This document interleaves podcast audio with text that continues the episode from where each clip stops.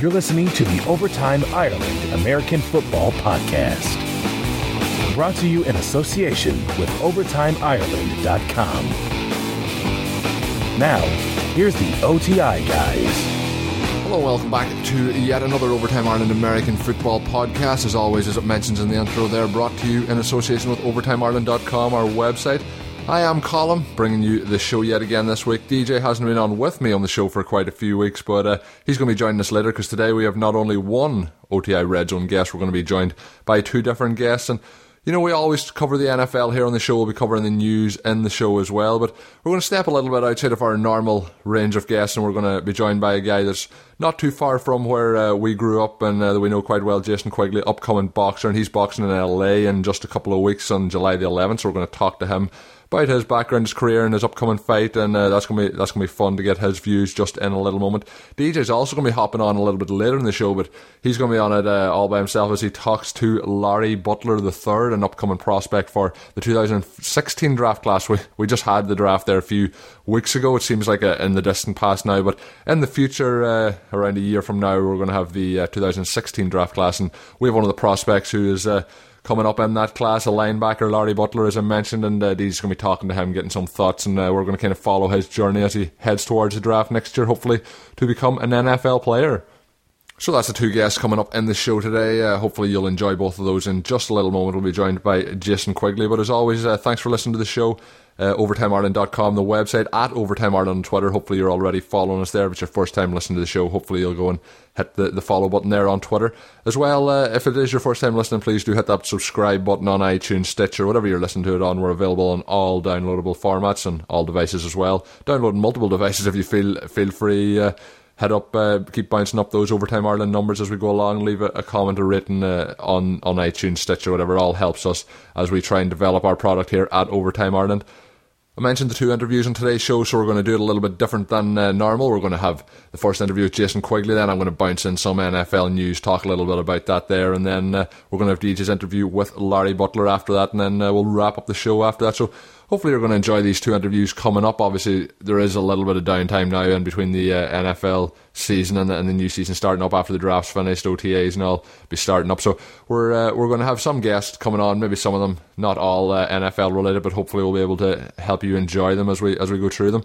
So uh, let's get Jason on the show right now. A prospect I'm very very excited about, uh, coming from so close to to where we're from, uh, knowing him quite well, and hopefully he's going on to rise to the top off off the boxing divisions because uh, extremely talented, six nose a boxer. But let me uh, not tell you the story. Let's get Jason on, and uh, he'll fill you in on all the info on his career uh, to date and uh, what to expect in the future from Jason Quigley. So here he is right now in the OTI Red Zone. The OTI Red Zone, presented by OvertimeIreland.com joined on the show now by a man that uh, a lot of the Irish and particularly guys from around Donegal know. Uh, maybe some of the guys in the, the US that listen to the show might know as well. A boxer out of Donegal. He's not from too far from uh, where we grew up. Grew up uh, in Ballybofey in County Donegal, Ireland, about I don't know about 20 miles, Jason, away from where we're from in uh, Frosses, and I'm sure that's all oblivious to some of the people listening to the show. But it's uh, Jason Quigley, professional boxer based in LA at the minute. Uh, Jason, thanks for taking the time to talk to us. Not a problem, Colin. Thanks for having me. Appreciate it. Uh, you had a bit of downtime after your, your last fight. At the minute, you're six and zero, all coming off uh, KOs. You're you're really flying at the minute, and I was driving through Ballybofey, and as you know, the traffic in Ballybofey can be can be pretty bad around lunchtime, and uh, it's probably not as bad as downtown down, downtown LA. But I was stuck there outside uh, the Aldi shop, and I seen you, you jogging down past through it. So you're already getting back into your, your routine after your last fight. Did you did you take much downtime, or did you really just after a, a quick break get straight back into preparing for your next opponent?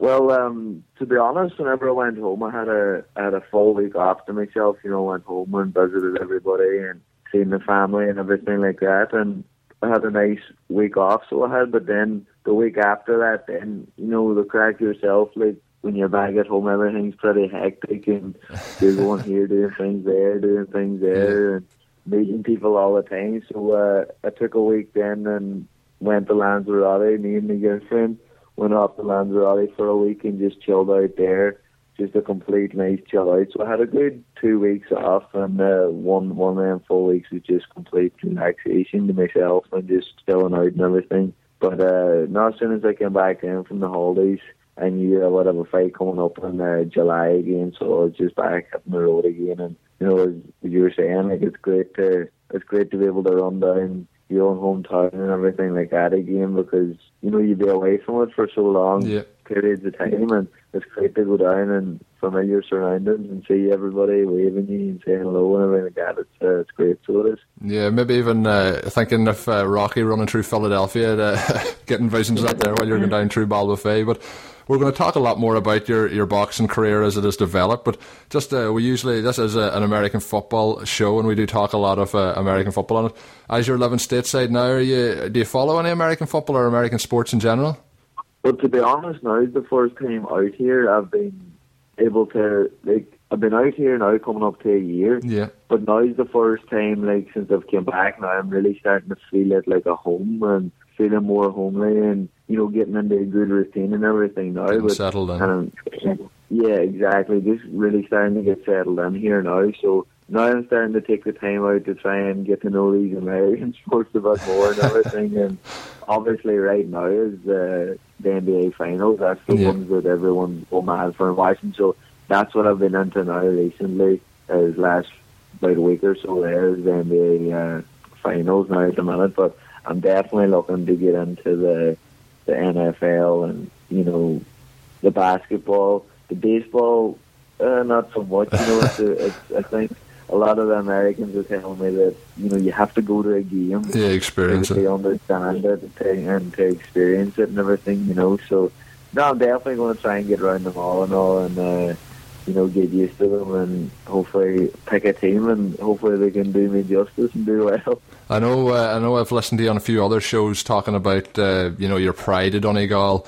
Uh, a lot of people obviously travel over from Donegal and from Ireland to see you fighting in LA in a couple of your fights, and people always ask me uh, how did I come up with the team I support. Well, I support the Green Bay Packers. If you're not familiar with the uniform, they wear green and gold, similar to the to the county's colour. So it's served me well so far. They've been doing quite well, and if you're looking for a team to make a run at the, the Super Bowl next year, I think they're another shout. So just a, a quick tip of the hat there in case you're looking to stay with the, the green and gold, but. You know, uh, you've uh, now. yeah, you've had a you've had a, a very kind of you mentioned there this is kind of the first time you're starting to feel settled in LA. You've been there now for when you're coming up to your next fight, which is on July the 11th. It's going to be on almost a year from basically your, your pro debut, and you're signed with uh, Golden Boy Promotions, which is a you know a fantastic achievement. But for people here listening to the show that mightn't uh, be aware of the Jason Quigley story, do you want to give them a, a quick background from maybe from the amateur days until the decision to turn pro to now it's six oh?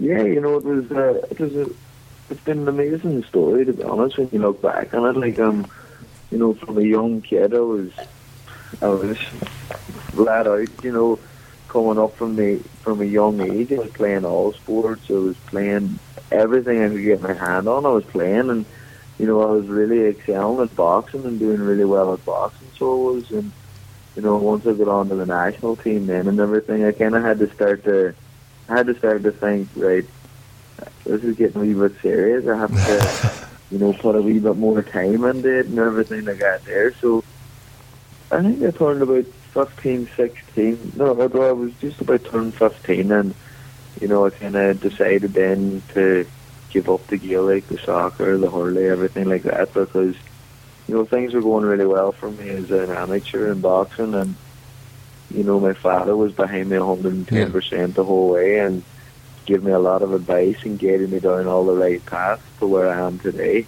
and uh, really helped me out. So where I've got to today is just I had to give up and make the sacrifices of not playing all them all their sports and everything. And of course, it was hard at that age. You know, you see all the boys heading away for Gaelic game or a soccer game, and you know it's always good crack. Like you know, what I mean? Yeah, you yeah. can't always eat what you want and everything as well, and stuff like that. Whereas the boxing was a it was a different kettle of fish. To be honest, you know, it was a, it was a such more individual individual sport, and you know you had to be eating the right foods, making the weight all the time, and you know I think that's why it's great for any young kid growing up to give boxing a go for the discipline, for the diet, and you know everything. It leads you in a great path in life, you know, and also it can help you protect yourself as well. But you know, then I broke into the national senior team after I won the European gold in the under 18 championships. I started going into the national senior team then, training with the national team, and everything was going really well. I was getting picked to go to different tournaments, and I was doing well. I was picking up medals at all the tournaments I was going to, and I got beat two or three years in a row then in the national senior championships. And I think after three years getting beat, most men would say, it in. Back to the Gaelic or the soccer or something Yeah. like that," you know. But I think uh, it was the belief that my family and everybody had behind me, and especially my father, you know, that that I had the ability and the talent to go on and do what I'm doing now. And he always had the belief behind me and always the support behind me as well as the rest of my family. And uh, I went in then one year in 2013 and took out the guy that was beating me every year in the national championships. Darren O'Neill, who was the Olympic team captain. And uh, just from winning that fight, I just there was nothing stopping me after that. I just kept going and went on and won the national senior title that year. I went on then and every multi-nation, every friendly tournament that I had, I was winning gold. I was winning all my fights. And then I went into the European Senior Championships. It was pretty unknown. Yeah. I think it was a 25 to 1 shot to to win it or something like that there. And uh, I was a big outsider, but this is the kind of belief everybody has. All my mates and everybody back at home were putting a couple of hundred euro on me and everything. I think they cleaned out the bookies Yeah. back in the hometown, so they did, because I went on and uh, won the gold medal in the European Senior Championships. It was my first major senior tournament.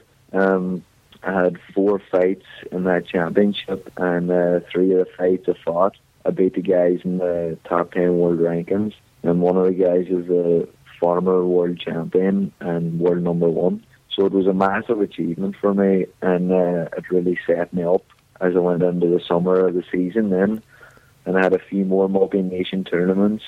I had a few more friendly tournaments, and I just continued to take it one fight at a time, be fully focused on one fight, take every fight as a final, and I kept winning everything and went to the World Championships then in Kazakhstan, and I think that's where I was a wee bit more known then from my performances in the Europeans and who I beat there. So I went into that tournament taking a one fight at a time as well. And my first fight, I drew the, the former world number one and uh, Olympic bronze medalist and world bronze medalist from India. Not too easy. You know, so this is first fight. You're like, Jesus, I have to get by this boy in the first fight. But uh, as I say, you know, I just take everything one fight at a time, one round at a time, When I got in there. You know, I think it was the end of the first or the end of the second round. I had a head clash and I got a cut in the side of the head, which didn't really help things. But I came through that fight, got the victory, and uh, I moved on from then. And uh, I had five fights in seven days in the World Senior Championships, and uh, I was edged out in the final by the home favourite, the Kazakhstan fighter. You know, it was an amazing tournament for me.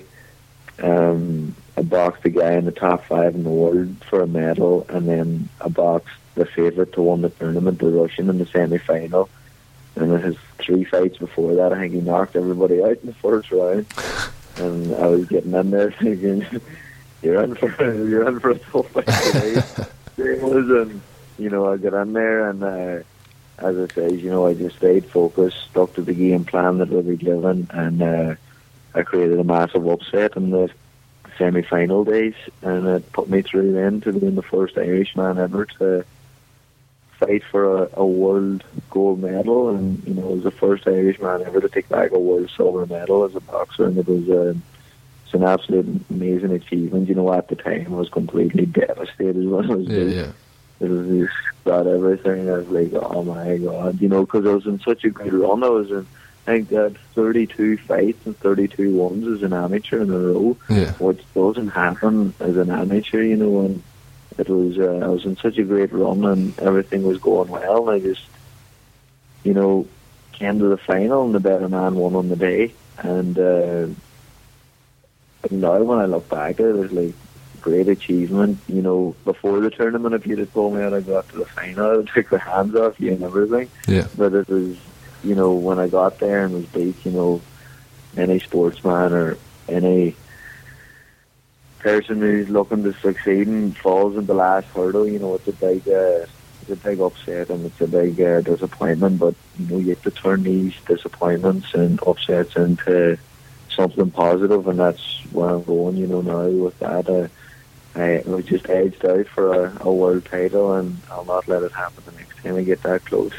Yeah, you mentioned as well there, you know, losing those three times uh, in the All Ireland Championships, things like that. There, most people would probably pack it in after that, but you kept it going and then you win it. Sometimes you learn so much from those defeats that it's probably given you more of a desire inside to go and succeed. You mentioned then going those thirty-two, I think you said uh, matches with thirty-two wins, and then you've gone on now, turned pro. After those tournaments, uh, Oscar De La Hoya came along to you, and uh, you know it was a decision: stay amateur, turn pro. How how uh, big of a decision was it? How tough was it? And uh, when Oscar De La Hoya came along, did you think this is uh, too big of an opportunity to, to pass up? Yeah, definitely. You know, well, I have to say, like, it's been always my dream to be a professional world champion. Like, that was always a dream. And it was only when I became good as an amateur that the Olympics and everything like that became a possibility and it became a goal. You know, but since I was a kid, you know, it's always been to become a world professional champion. And, you know, you get an amazing offer from Oscar De La Hoya, one of the best promotional groups in the world. Um, it's just hard to turn down, you know, and it's something that I wanted. Of course, I could still be there now, going to qualify for the Olympic Games, but with the way amateur boxing is now, there's no headgear no more. It's uh, the same scoring system as the professional. Yeah, it's pretty much so. You know, I might have waited all that time now for the qualifiers and turn around then and get a head clash in my first fight and I'm out of the tournament. Yeah. You know, it's it's a long time to throw away for stuff like that and I'm absolutely delighted with my decision. You know, I'm coming in now to the start of my second year now in July, and uh, I couldn't I couldn't be happier with the progress and the way things are going. You mentioned a, a great promoter and formerly a, a, great boxer, you know, a world champion himself, and Oscar De La Hoya. Oscar's been very complimentary in some of the stuff he said about you. I've seen a quote online that he said that you know that Quigley has what it takes to be champion, and that's why he signed you. Like uh, things like that, there must fill you with immense confidence and pride, but it must also fuel you to to go to that next level to try and be a world champion, as you've mentioned, trying to be at the top of the professional game. Oh, without a doubt, you know, the main reason I signed is Golden Boy Oscar De La Hoya has been to the top, has been, been to where I want to get to. And, you know, to have that experience and a promoter is, and money can't buy that, you know what I mean? That's just something that I'm absolutely so delighted and so lucky to have the support and the experience of having known what boxers need, what boxers want, what boxers go through, and which way they should be treated. You know, I think that's key because, you know, a lot of big promoters are just money promoters yeah. and you know, just they, they mightn't understand boxing as well as Oscar would, you know. But uh, I'm absolutely delighted, and uh, I'm so fortunate to have him there behind me. And of course, I have an amazing management team as well, Sheer Sports, who I signed the contract with out here as well at the same time. And uh, absolutely delighted the way things are going, and really looking forward to the future. And as well, you, basically, you know, the kind of point there is a lot of promoters you mentioned might be hungry for money in that, but you get you're gaining so much experience and guidance from one of the greats of uh, well, any generation of boxing. So that there is just invaluable to you. But I guess we'll get to the part now where I know you're you're focused on. You mentioned you had that one week in a holiday in Lanzarote, and then you had to get straight back to business. How's uh, training camp going for you as you prepare prepare for this fight on uh, the 11th of July? Oh, everything's going amazingly. It's all going well, feeling good and feeling sharp. Uh, the weight's good, you know, just staying focused now, staying ready, and uh, just keeping the body in good shape, staying 110% fit, and uh, just keeping the body right now and ready to perform on July 11th.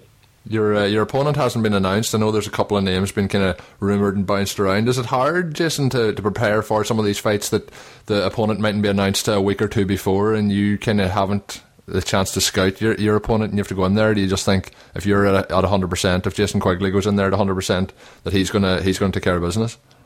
Yeah, well, that's the way I've always been. You know, I never really worry about my opponent. I let them worry about me. You know, I get in there and I do what I have to do. Um, I concentrate my game plan, and uh, I just get in there and give it absolutely everything I got. You know, as an amateur, we would weigh in today, and we'd have to weigh in tomorrow morning again, and we'd be fighting somebody, and we don't, we didn't even know the night before. You know, the morning of the fight and stuff yeah, like gives that. you experience. That you know, way. so you know that's what's great about the amateur side. It's the experience. You know, from coming up against different styles, different countries, you know, different opponents. You know, it's absolutely amazing that experience, and you only realise it now whenever you come over here. Like some people are saying, "Oh, I didn't get to find out about my opponent," and Have had probably 250 amateur fights, and I would say 90% of them was just finding out the night before, the day before you're fighting. Yeah.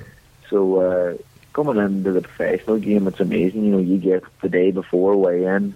You know, you get to make your weight. You get to fuel up then 24, maybe 30 hours before the fight, and that's uh, it's a different game, and I really love it. You know, because it just I, I think I just settle in nicely as a professional, and you know, I'm learning and progressing all the time and gaining experience all the time over here.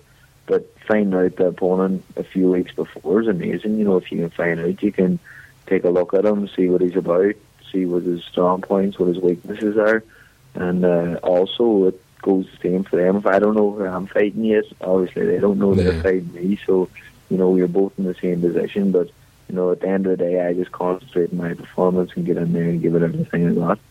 There's a, few questions come in through Twitter, and one of them was that uh, kind of there what I talked about. You had a couple of fights at this, you know, that have been based out but, or spread out by maybe a month or two, and then you've had a couple that one your your fifth and sixth fight I think only had a two week gap between them. So you know, is it is it easier preparing having this gap now as you've had your holiday and preparing for your next fight, getting a rest in between, or do you think the two week gap where you're in fight shape and then you just go straight back into you know another week of training and get ready to go, or do you think it's easier with the time to, to recover and uh, you know refocus again?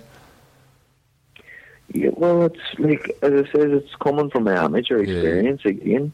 You know, my world championships, I had five fights in seven days. You know what I mean? I know they might have been only back. three round fights, but my last fights didn't Yeah. even go three rounds as well. You know what I mean? So They weren't even three round um, fights. You know, you know. So whenever you get the, you know, say I did a six round fight, it was a tough fight. You know, I was down, he was down. It was a tough fight. You wouldn't fight two weeks after again. Yeah. You know what I mean? It's uh, when you have quick ones like that. There, you're in shape. Your weight's good. That's when you can turn around and fight back to back. You know, and it's no uh, it's no big deal to me if I have to fight back to back because that's what I'm used to. You know, as an amateur, I'm fighting a few times every day or you know every weekend and stuff like that. I used to be fighting, so but it, it, it's also great to have that time to you know to rest, recover, get the body refueled, and uh, get back into camp and have a have a nice few weeks periods to get uh, yourself into great shape. You know, but I think the key is after fights, you know, always taking over, always keeping yourself in shape. You know, maybe take a week, two weeks off, but just get back and then not heavy, hard training, just keeping in shape and just, you know, where you're always at that 60, 80%, and then all you have to do then is up at 20, 40%, and you're back in fight shape again, ready for action. Yeah, I think that there. There's a lot of fighters. Sometimes I remember Ricky Hatton in particular would let himself drag mm-hmm. away out of shape, enjoy himself maybe too much in between fights, and then it's a struggle to make the weight. Yeah. So as you mentioned, making weight at the minute, nice and easy for you. There's another question on Twitter, and it's just wondering what so far has been the, the highlight of your pro career. Would it be signing that contract? Would it be one of those six victories, or uh, is it you just you don't really have a highlight yet? Your highlights definitely coming in the future. Um, the highlights are definitely coming in the future, you know, but uh, right now, um, I think the knockouts are pretty much my highlights, you know, because as an amateur, there was never many knockouts or nothing like that. You're always protecting your points, Points. and movement and everything. Yeah, you know, and but I think you know my first fight in the MGM Grand Las Vegas was uh, it was a massive highlight Yeah, for yeah. me. You know, the that's like you know, I hear the likes of Carl Froch and all these guys saying, "Oh, I'd love to fight in Vegas and everything." My first pro fight was in Vegas, Yeah. you know, and the You must have thought you were dreaming. the main. Oh, exactly. You know, I was walking out and into the ring and I seen the MGM Grand sign, and then you turn the curtains open and you're going into the stadium. It's an absolutely unbelievable. Uh, it's an unbelievable experience. You know, I think that might have been the highlight of my career so far, fighting here. And also in Boston, you know, with all Irish was amazing. So it was. And I got a brilliant knockout in Boston as well and sent the crowd mad. So it. So them two have kind of been my highlight to date. And, you know, as I said about Vegas, you know, it was amazing, you know, the fight there. But the, there's a there's a lot of empty seats whenever my fight was on, you know, so that's the aim and that's the goal for me to have that place filled with Irish fans and uh, them rolling and cheering on like the Irish fans do best. You know, Yeah, walking out then it'll be it'll be an absolutely different experience and uh, you know, hopefully one day it'll all happen and just keep the head down and keep working hard now. In the next fight, Jason has, is, as I mentioned earlier in the show, the 11th of uh, July. Anyone that's in around the LA area, even if you're not, uh, maybe you're planning on flying over for it, you can get tickets are ranging all the way from $10 up to $100 and uh, they're available ticketmaster.com is probably the best place for people in Ireland but uh, you know if you're in LA you can get it from the lacoliseum.com as well it's uh, you know you mentioned their highlights. Hopefully, there's another highlight coming up here just in a, in a few weeks, Jason. Hopefully, you're going to hit that seven and zero mark. It's been a phenomenal rise, particularly since you turned pro in the last year. And you know anyone that's uh, wanting to find out more about Jason and you know what he's doing in particular, he's very good on uh, Facebook in particular, facebook.com forward slash Yeah. Jason Quigley, and then he's on Twitter as well at J underscore Quigley. Um, did somebody else have J Quigley, or how come you slatted the underscore in there? I'm always interested to find out about underscores. Um, I think it was something like that. I, you know, I was trying to put my name on. I think somebody else had it or something. I was like, Jesus. So, somebody was looking to. Somebody knew you were going to be a, a boxing superstar and thought uh, maybe in a few years I'll I'll get to sell this here this Twitter handle maybe. Uh, must, must be that. But um, no, I, I mind doing it, and I was like, oh, geez, I'm gonna have to stick in some sort of some sort of wee trademark here. The, so the underscore was the only thing that I could really put in that would keep it looking a bit sensible as well, and people would understand it. So uh, Jason, of course, that fight I mentioned coming up. I'm hoping that you hit the seven and zero mark. I mentioned uh, everyone here in Donegal. I wanted to get you on the show for a while because I know although we didn't talk any really American football here, uh, a lot of people probably interested in your story and obviously the fight coming up. And I think there should be more people trying to follow your journey as you uh, progress. You're at a, a great promotion. You're doing a great job, and let's just uh, hope August or in July 11th we we hit that seven and zero and uh, onwards and upwards from there. Yeah, definitely. You know, the I just want to take the opportunity to thank everybody back at home and yourselves for getting me on and everything like that. You know, because the support's been absolutely amazing, and every time I go home, you know, I think, oh, gee, sure, I seen everybody the last time I was home. Will be quiet enough now, but every time I go home, there's it's, it's getting bigger and bigger. Yeah, yeah. So, but it's absolutely amazing, and I love it. You know, especially all the young kids and everything like that that are coming up to you and chatting away to you, and you know, it's a, it's an amazing feeling, and it's great to have the support from everybody back at home. You know, it means the world to me when you, you're you're a long way from home out here in LA, so are, and there's not too many Irish about here, so all the support and from everyone back at home means the absolute world to me, and I just want to take the opportunity to thank everybody and yourselves and everything for the support. Really appreciate it. No problem, Jason. It's been a a pleasure talking to you in the show, and uh, hopefully in the future we'll get you back on again, maybe even with uh, maybe a title shot or a world title uh, in your grasp uh, as we move forward. All all the best as you move forward in the future, Jason. Definitely sounds great. I appreciate your call. Thanks very much. Hey, this is Scott Fujita, former NFL linebacker and Super Bowl champion, and you're listening to the Overtime Ireland American Football Podcast. Once again, thanks to Jason for coming on the show. Hopefully, enjoyed listening to that, getting a little bit of background into his career. He's uh, somebody who is definitely on the rise in the boxing world again, fighting July 11th in LA. And uh, be sure to follow him on Twitter. It's at J underscore Quigley. That's Q U I G L E Y. So check him out there and uh, give him a little follow. Um, definitely one to watch on the rise as he continues his journey to the top of the boxing world. So. Uh, that was Jason. We're going to be joined by NFL draft prospect Larry Butler III in uh, just a little moment. DJ's going to be here to talk about that. But just before that, we'll run through some NFL news. There's a couple of things in the last week that have happened since I was on the show last. Couple of players obviously have uh, they're on the you know going to be franchise tag for the upcoming season. Questions around whether they will miss any games, whether they'll sit out. You know, training camp, what'll happen. One of them talked last week was Dez Bryant. He was saying it as a realistic possibility of him actually missing game time. And uh, head coach uh, Jason Garrett of the Dallas Cowboys has come out since and says he, he really doesn't expect Des to, to sit out. Uh, he says it's the least of his worries at the minute. I, I don't think Dez is going to sit out. I think the Cowboys will get a long term deal done. But you know the talks between the two sides have been going on for around eighteen months, so it is surprising that it, uh, nothing has happened at this stage. And you know people were worried when Dez came into the league, and for the first few years, what the Cowboys about his off the field demeanour, some of the issues he's had in the past, and uh, I think uh, maybe that there's just holding up a little bit of the valuation. But I, I do expect Dez to play. He's a guy that uh, I think he does want to play for the Dallas Cowboys. I think he'll he will obviously sign that contract with them, and we'll see what happens. But it's it's a it's a very interesting one that uh, was so quickly shot down by Jason Garrett. But you know when you think about the game checks, Dez Bryant came into the NFL. He's made millions of dollars, but not quite as much as he's going to make if the franchise tag. I think it's in around twelve million dollars they make this year if he signs that franchise tag and plays. So I don't think he's going to leave that money sitting on the table. I think if he each game he misses is around a you know seven hundred thousand dollars. So uh, I don't think he's going to leave that sitting there. Obviously the risk of injury is there and the, the, that gives the, the team a little bit of leverage, trying to get that long term deal done, give them a little bit more guaranteed money And uh, obviously, Dez is going to want more, but we'll see. We'll see if they can find kind of a medium ground, see what happens. There is the other players that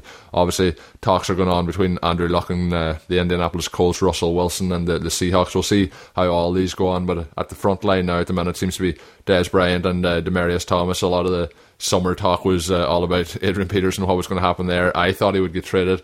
That there's not going to happen now. I was obviously wrong on that one, and uh, he'll be staying with the Vikings for the upcoming season. But these other players now, they, they're the, the head of the front news cycle, so we'll be hearing about this for the next few weeks. But I'm pretty sure that those two guys will get uh, their extensions done before the start of the new season player that's back in the league this year uh, had his issues down in Miami, was suspended by the league, Richie Incognito, and uh, he's come out and said the simple statement that all of the skeletons are now out of his closet. There was a lot of bad stuff went on down in Miami, obviously with Jonathan Martin. He he uh, kind of went in a rampage, then smashed up his car with a golf club and things like that. There, so he was out of the league for a while. But uh, the Bills needing help out offensive line have taken him in, and we'll we'll see how that goes. I think Rex Ryan might be able to keep him in check up in Buffalo A couple of players obviously out, out of the league at the minute. Uh, not out of the league, but uh, without a team, trying to get a team. Heard Wes Welker talking on the Ross Tucker Football podcast last week was very interesting to hear his thoughts. Obviously, a man who has had a lot of concussions in the last few years, and a player that I thought that maybe hanging up his boots for health reasons might be might be the best decision. But you know, if he wants to play on, um, who am I to tell him to stop playing on? But uh, Michael Vick, he's a player as well, trying to sell himself to the NFL general managers. He's reaching out, trying to get himself a deal. And Vick, um, while I, I, don't think he should be a starter in the league, there is a lot of worse uh, quarterbacks going around playing at the minute in the NFL. He's definitely capable of being a backup, whether that's what he wants or not. He was with the Jets last season. We'll see where he ends up. I think maybe an injury in training camp or that might be where he gets sparked into sparked into a role and uh, gets picked up by a team. But you know, Michael Vick, a player with obviously athletic playmaking ability, one of the fastest quarterbacks to ever play in the NFL. Maybe the legs aren't as strong, but injuries have always been a, a concern with him. And, uh, you know, getting up there in years now, teams less likely to take that risk. Uh, and go with him, but teams will get desperate around training camp when maybe uh, the system isn't working with the quarterback they have, and they might uh, go for that veteran presence to try and see can Michael Vick spark uh, their offense into life this upcoming season. Evan Mathis released by the Philadelphia Eagles, talking about Michael Vick, former Philadelphia Eagles quarterback. Mike, uh, uh, Evan Mathis was released last week and seemed to be a bit of an issue going on between him and Chip Kelly. Obviously, if you don't buy into the system, you're going out. We've seen that there with players like LeSean McCoy.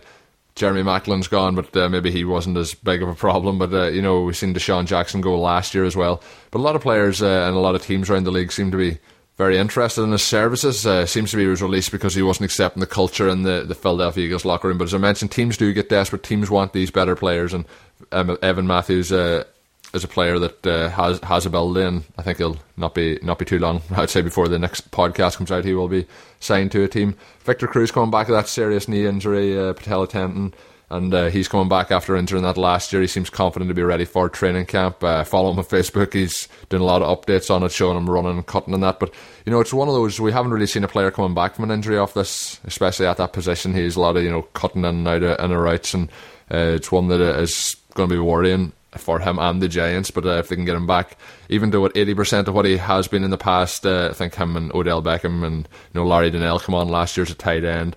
I think they can uh, be productive in that offense with Eli Manning in, New York. Dallas Cowboys fans and the you know the UK Cowboys fans are always uh, interacting with us on Twitter, the, their fan group, and I'm sure they're delighted to hear that the, the Cowboys reckon the most improved player this offseason for them is Brandon Weeden. Um, I don't know. Uh, hopefully, hopefully Tony Romo will play all 16 games this upcoming season. But their backup quarterback, Brandon Weeden, seems to have taken uh, big steps forward this season. Uh, one of the oldest rookies to come into the, the NFL in, in the last, say, 10, 15 years. And uh, had a tough time with the Browns, uh, but he, he seems to be getting coached up almost. Uh, he's not too much younger than Tony Romo, and, uh, but I think uh, Tony's Tony's role will be safe this upcoming season. But uh, I thought it was a strange uh, and interesting piece. Obviously, a lot of smoke screens go around at training camp, people getting pumped up, and then when it comes to the season, it never delivers. So maybe this year could go into that smokescreen category. But even if it isn't, uh, even if it is a realistic and truthful story, I don't think it's going to make too much difference this season because unless it's preseason, I don't see Brandon Weeden taking the field all that often for the Dallas Cowboys. Other piece of news kind of coming out this week is that the, the Madden 16 trailer came out. The game looks absolutely awesome. I'm a big Madden fan, played a lot on the PS4. I have to say that the trailer looks quite incredible. It won't be coming out for another few months, but uh, Odell Beckham being the cover star off that, and uh, the the video replicating his catch against the Dallas Cowboys, and uh, unfortunately in the video it's actually been replicated against uh, my Green Bay Packers. But you know you can't uh, can't get too worked up about uh, video game highlights and so on. So uh, obviously, after watching the clip, I thought I'll just go back and uh, into YouTube, watch the, the video of the catch again, and uh, the still absolutely incredible to look back at Odell Beckham's catch. I remember watching that game late, late at night. I think the catch uh, actually occurred at about half two in the morning, and uh, I was just uh, sitting on the sofa, kind of maybe starting to doze off into sleep. And next thing, here comes Odell Beckham with one of the greatest catches I've ever seen live, anyway. And uh, people talk about it as being potentially one of the best catches ever uh, in the NFL. But definitely seeing live uh, definitely woke me up out of, out of the slumber that I was starting to go into. But that there's really all the news uh, that I've picked out from the last few days, the last week, and uh, DJ now is going to join us on the show, and it's going to be another OTI Red Zone interview this time with Larry Butler III. So hopefully you'll enjoy this one. The OTI Red Zone, presented by OvertimeIreland.com. Normally on Overtime Ireland, we focus on the NFL, but with some quiet weeks during the off season, we're now joined by Larry Butler III, linebacker from Southern Nazarene University, and a draft prospect for the 2016 NFL Draft. Good morning, Larry. Good morning. Larry, you mentioned you're a member of the Southern Nazarene team. Could you give us a bit of background about how you came to Southern Nazarene University? Uh, yes, sir. Uh, Southern Nazarene is in uh, Oklahoma City. Um, it's a small private Christian university, and uh, it's in the Division two ranks. And um, we're in the Greater American Conference, and um, it's a pretty pretty small university.